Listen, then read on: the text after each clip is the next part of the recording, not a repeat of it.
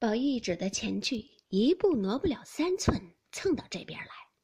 可巧贾政在王夫人房中商议事情，金钏、彩云、彩霞、秀鸾、秀凤等众丫鬟都在廊檐底下站着呢。一见宝玉来，都抿着嘴笑。金钏一把拉住宝玉，悄悄地笑道：“我这嘴上是才擦的香尽胭脂，你这会子可吃不吃啦？”彩云一把推开金钏，笑道：“人家正心里不自在，你还奚落他？趁这会子喜欢，快进去吧。”宝玉只得挨进门去。原来贾政和王夫人都在里间呢。赵姨娘打起帘子，宝玉躬身进去，只见贾政和王夫人。对面坐在炕上说话，地下一溜椅子，迎春、探春、惜春、贾环四个人都坐在那里。一见他进来，唯有探春和惜春、贾环站了起来。贾政一举目，见宝玉站在跟前，神采飘逸，秀色夺人。看看贾环，人物猥琐，举止荒疏，忽又想起贾珠来。再看看王夫人，只有这一个亲生的儿子，素爱如真。自己的胡须将已苍白，因这几件上，把素日嫌恶处分宝玉之心不觉减了八九。半晌说道：“娘娘吩咐，说你日日外头西游，见次疏懒，如今叫尽管，同你姊妹在园里读书写字，你可好生用心习学。再如不守分安常，你可仔细。”宝玉连连的答应了几个是。王夫人便拉他在身旁坐下，他子弟三人依旧坐下。王夫人摸索着宝玉的脖项，说道：“前儿的丸药都吃完啦。”宝玉答道：“还有一丸。”王夫人道：“明儿再取十丸来，天天临睡的时候叫袭人服侍你吃了再睡。”宝玉道：“只从太太吩咐了，袭人天天晚上想着打发我吃。”贾政问道：“袭人是何人？”王夫人道：“是个丫头。”贾政道：“丫头不管叫个什么罢了，是谁这样刁钻，起这样的名字？”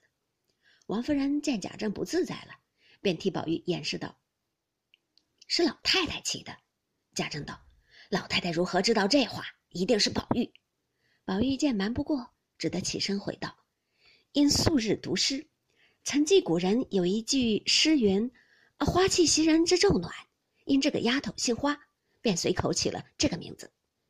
王夫人忙又道：“宝玉，你回去改了吧，老爷也不用为这小事儿动气。”贾政道：“究竟也无碍，又何用改？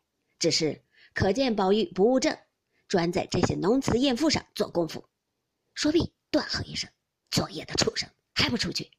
王夫人也忙道：“去吧，只怕老太太等你吃饭呢。”宝玉答应了，慢慢的退出去。向金钏笑着伸伸舌头，带着两个嬷嬷一溜烟儿去了。刚至穿堂门前，只见袭人倚门立在那里，一见宝玉平安回来，堆下笑来问道：“叫你做什么？”宝玉告诉他：“没有什么，不过怕我进园去淘气，吩咐吩咐。”一面说，一面回至贾母跟前，回明原委。只见林黛玉正在那里，宝玉便问他：“你住哪一处好？”